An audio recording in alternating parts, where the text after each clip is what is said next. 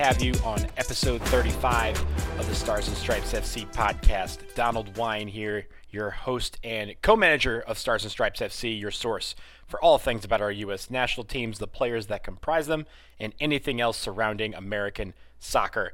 There has been quite a bit of news in American soccer circles over the past week. We record on Thursday, January 14th.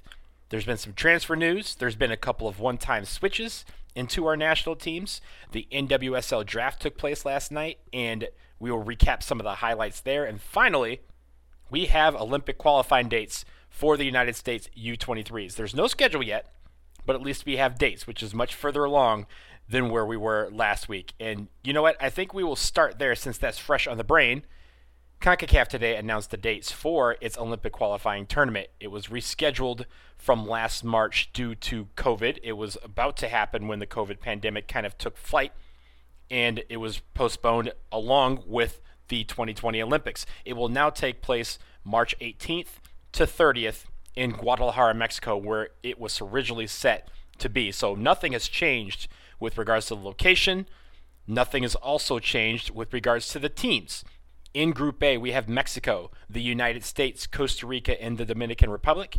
And in Group B, we have Honduras, Canada, El Salvador, and Haiti. Now remember, this draw was back in January of 2020, so nothing has changed there. Nothing has changed about where they will be playing. They will be playing at Estadio Jalisco, which is home of Atlas and Club Universidad de Guadalajara.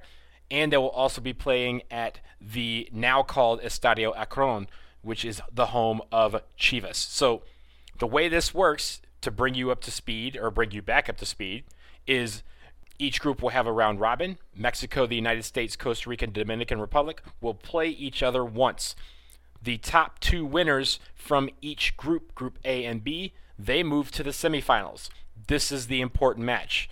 The two semifinal winners not only qualify for the final of this CONCACAF Olympic qualifying tournament, they also qualify for the Olympics. They get the two berths for CONCACAF in that field that will go to Tokyo this summer. So the United States in a group with Mexico, initially you may think that's a bad draw because Mexico is clearly the favorite in this field. But having them in our group actually makes some sense and gives us an opportunity to advance not only to the semifinal, but advance to the final and thus to the Olympics.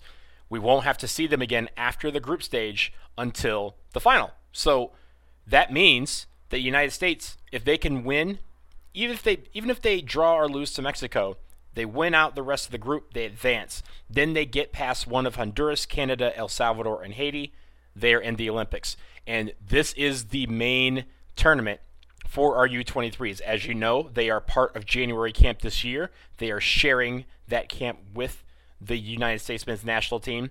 The dates for each match for this qualifying tournament have not been revealed yet, but certainly we will see from March 18th to 30th if the U23s can get us back to the Olympics for the first time since 2008. So exciting news. We now have dates, we now have our, our locations. Now we just need schedules for our men's national team U23s to see if they can qualify to go to Tokyo.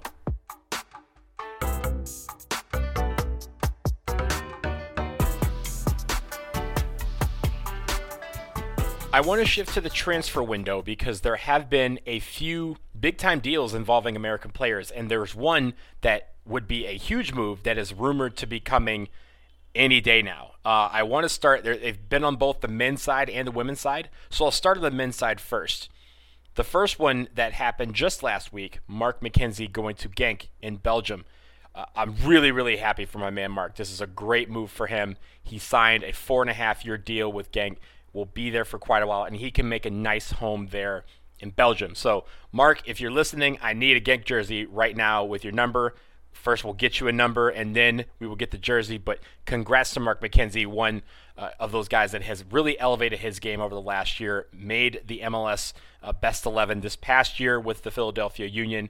He was one of the guys who was instrumental in leading the Philadelphia Union to the Supporters Shield this year throughout a quirky 2020. So, uh, congrats again to Mark. I'm so so happy for him, uh, and, and, really, I think a lot of fans will will wish him well as he goes off to Belgium. The big the big big transfer is Bryan Reynolds, but we don't know where he's going yet. The latest rumor has it that out of several teams that have been coveting his signature, the winner would be Juventus. Yes, Bryan Reynolds could be off to Juventus in some point in the next couple of weeks. Club Brugge has also tried to get him. Roma has been involved as well. There's been a lot of other teams that have had interest, but it seems like Juventus has won the race to his signature. He would join Weston McKennie uh, as the only two Americans on that fabled club, but he would do it next season. Why? Because Serie A has rules on how many non EU players you can sign in one year. Weston McKennie is one of them, and they already have signed Arthur as well in that last transfer window. So, Bryan Reynolds could sign with Juventus, but could not actually join the team until the summer. What where he go in the meantime? He would go to Benevento on loan. And so that is where this thing becomes quirky because Club Brugge can bring him in immediately. Roma can even bring him in immediately. But Juve would have to send him off on loan to Benevento. Benevento is also in Serie A. They are 10th right now, a team that's pretty much right in the middle of the table. But I think at the end, we are going to see Bryan Reynolds in Serie A at some point. So it's really incredible news considering that he took over for Reggie Cannon at FC Dallas just last July. And now he has progressed to a point where he himself is securing the largest transfer in FC Dallas's history and could be going to an even bigger club in Juventus. So uh, congrats to him. This is something that is still developing. We will keep you guys abreast when that is finalized. But at this point, there's been so many rumors back and forth. We know Bryan Reynolds is headed somewhere by January 31st. We just don't know where. And now we want to switch to the women because the women had two epic transfers in the last couple of days. Catarina Macario, who we will talk about in a little bit as well, she has decided not to go to the NWSL. She is instead going to Olympique Lyonnais on a two and a half year deal. This is a big move, a really, really big move because she is just coming into her own. She really is about to become uh, destined to become a star for the United States women's national team. And she would have easily been the number one pick in the NWSL draft last night if she had chosen to enter the league, but she didn't. She decided to take her ability, take her skill, and test it in Lyon. Now, this is not an indictment on NWSL. Not at all. The NWSL is going to be fine. But it would have been great to have Macario in the league. I think everyone would agree with that. Really, though, going to Lyon is a huge step for her. She's going to take her game to another level. She's going to be playing with some of the best players on earth. Uh, Lyon is arguably the best team on earth. People will debate on who it is, whether it be Lyon or one of the teams in the NWSL, amongst others. But going to Lyon is a really a move where she wants to get playing time, she wants to compete, and she wants to win, and she wants to bring trophies. So uh, I like that from her, and I really wish her the best. And she is going to dominate. Now, Abby Dahlkemper was with the North Carolina Courage, and now it seems to be on her way to Manchester City to join Rose Lavelle and Sammy Mewis. That would also be in a two and a half year deal. Remember this two and a half years from now is the 2023 Women's World Cup that will be in Australia and New Zealand. So that is why these deals are shaped this way. But Abby Dahlkemper to Manchester City would be her leaving and saying, "I want to get playing time. I want to make sure I'm ready for the Olympics. I want to make sure that my I'm going against the best players all the time, week in, week out, competing for trophies." And with the COVID situation here, we just don't know what the schedule is going to be like for the next year, this season, and maybe even next season. So, uh, this is something where Abby Dahlkemper is saying, I want to challenge myself and I want to get take my game to another level to become probably the best defender in the player pool. We still have quite a few that are competing for that. Abby wants to be known as that lady in the in the group. And so now she's going to Man City. It has not been finalized. Again, once that is, we will be the first to let you know. But two major women's soccer deals that, uh, especially for the women's national team, will really help our team and really help these players take their games to new heights. So we're going to pause here for a quick break. On the other side, we still have some more news coming in. We have one-time switches, we have the recap of the NWSL draft, and we close on some new things that we have coming to the site in the next couple of weeks. Stick around to find out what those are.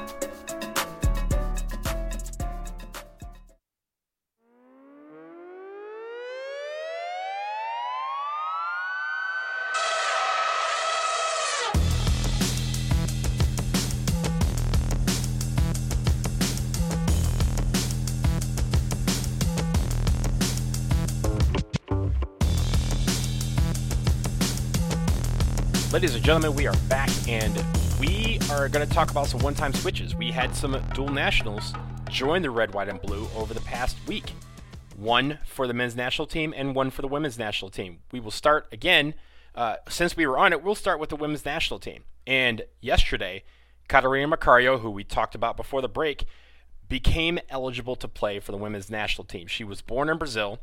Uh, she had not played for the Brazilian national team or any of its youth teams. She becomes the first women's national team player born in another country to become eligible without playing for her native national team. Now she is an American citizen. She became one last month. She is now eligible to play for the women, and we expect to see her next week against Colombia in those two matches on MLK Day and January 22nd. So, again, congrats to her on all her success. She's had a really big week, but I really appreciate that she has committed herself to this team. She is going to be a star, uh, destined for great things, and I can't wait to see her on the field for the first time with that U.S. soccer crest on her jersey next week. And then also on the men, we had another one. We had a one time switch with Andres Perea. You may remember him. He got called up last month to the men's national team. He was not eligible to play in the match against El Salvador, but we had a nice video that U.S. Uh, men's national team Twitter released that showed Greg Berhalter giving Perea the news that his one time switch with FIFA had been approved and accepted, and that he was now an official part of the men's national team. So he comes from Colombia and he had played some of his youth ball with Colombia, and that is what necessitated the one-time switch. So, congrats again to Andres Perea. We wish him the best. He's going to be uh, someone that we can rely on. Hopefully, uh, especially in this year uh, with the U23s, he's in the U23 camp right now. On the men's national team level, he can be called in for some of these games. We have a lot coming up, as you all know. And Andres Perea can be a part of that situation uh, and really see where he fits when we get our full teams together. So, again, congrats to Andres Perea, congrats to Catarina Macario. Welcome to the Stars and Stripes. You are officially part of the crew, and we cannot wait to watch you on the field.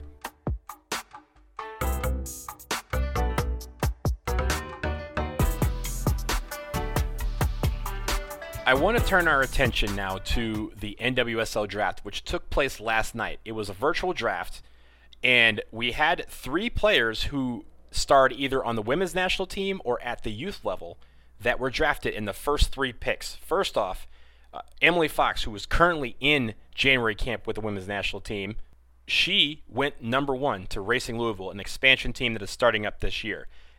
The second pick in the draft by the Washington Spirit was Trinity Rodman. Trinity Rodman has starred at, on the youth level. She's bagged a ton of goals uh, for the youth national teams. And now she, after a freshman year where she didn't even get to experience her season with Washington State, she now goes to the Washington Spirit. She crosses the country and joins the Spirit uh, and really is going to provide a dynamic uh, attacking ability uh, at that forward spot for the Spirit. So, uh, congrats to her. I'm looking forward to watching her play here in DC uh, when it's safe to do so in person. Uh, and then finally, number three, Sky Blue FC chose Brianna Pinto from UNC. Also, Emily Fox, Brianna Pinto, both from UNC.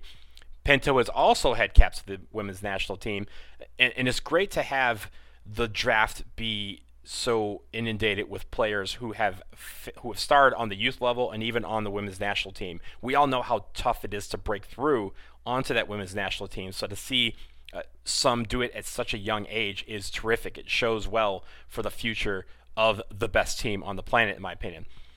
I want to say this about the NWSL draft, though.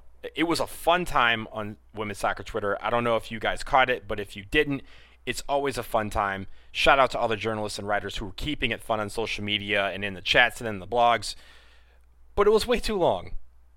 It was almost five hours long. There was way too many timeouts. Each team got a timeout for each pick, and I swear at one point there were more timeouts than picks it took over two hours to complete the first round of, of picks. It took almost five hours to complete the whole thing. And this is with the later rounds, the second, third, and fourth round, having fewer time to select a player. Still had a lot of timeouts. The timeouts were the same. They had commercial breaks, even though it was being shown on their Twitch channel. It was it was long. It was very very long. I, people were making good fun out of it, but it was something where I think the NWSL can tighten that up just a bit. There was no ESPN or, or Fox to kind of tighten that up for them and say, like, hey, we got to go to commercial break or we have to end here. Uh, they were able to go as long as they wanted, and they took that and ran with it. All these teams were using up all their time. Uh, it really uh, made it for, at some points, dragging out a bit. And it was just. Uh, but it was great again to have fun on soccer Twitter. I was on uh, with the AC Valkyries, who is a, a, group that's coming up with Angel City FC, uh, just hanging out with some friends, and, and it was fun to just kind of get the back and forth on all these players and the, the knowledge that all these people have on all these players and what what these teams are experiencing. So uh, definitely looking forward to the NWSL season coming up. I believe is going to start with the Challenge Cup. We have heard that it's probably going to start sometime in April with the season following after that. We'll get more information on that, obviously, in the coming weeks. But uh, the NWSL draft, congratulations to all the players who were selected 40 women in total who are starting their professional careers in the NWSL with the 10 teams uh, that are uh, in play this season. And really, congrats to them. Looking forward to seeing them all on the field.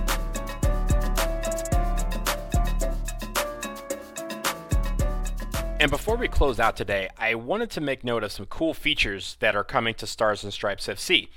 And these features and columns are in response to all of you out there who called for some of these types of articles. Some of you have may have noticed that they have debuted this week, and we have a few more coming. So some that you may have seen or will see over the coming few weeks.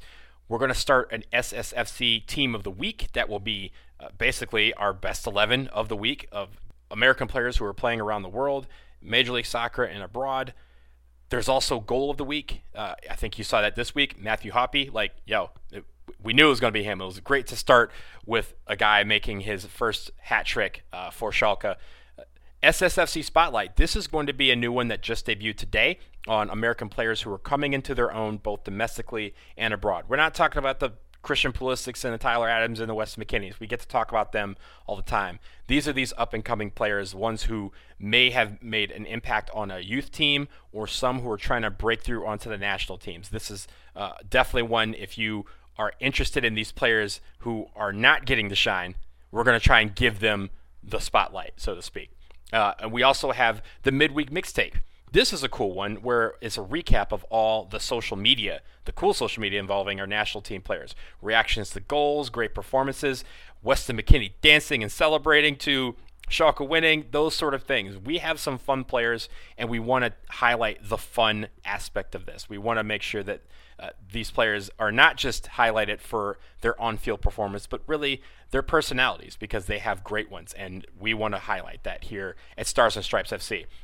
Later on, we're going to bring back our fan posts of the week, so definitely get your fan posts in. We will be looking at them. We're going to be elevating one each weekend to the site for everyone to see. We're hoping to bring you more women's national team content this year, beginning with the two matches this coming week and a lot more. So definitely stay tuned to starsandstripesfc.com. If you have questions, email us ssfcpodcast at gmail.com. If you're looking for something, hit us up on the site. You know, comment on the channels. We are there uh, to bring what you guys want. Uh, and really, uh, within our bandwidth, within our capacity, we are trying to do as much as we can to bring you all the news surrounding our national teams and the game in America. So we'll keep trying to bring this podcast to you every week, too. But for now, that will do it for episode 35 of the Stars and Stripes FC podcast. A reminder to everyone to subscribe, rate, and review the podcast. It really helps. And, of course, we appreciate it. Uh, continue to be a part of the community over at starsandstripesfc.com. We will be back on the next show to cover some of the news surrounding our national teams and players. But until next week, take care.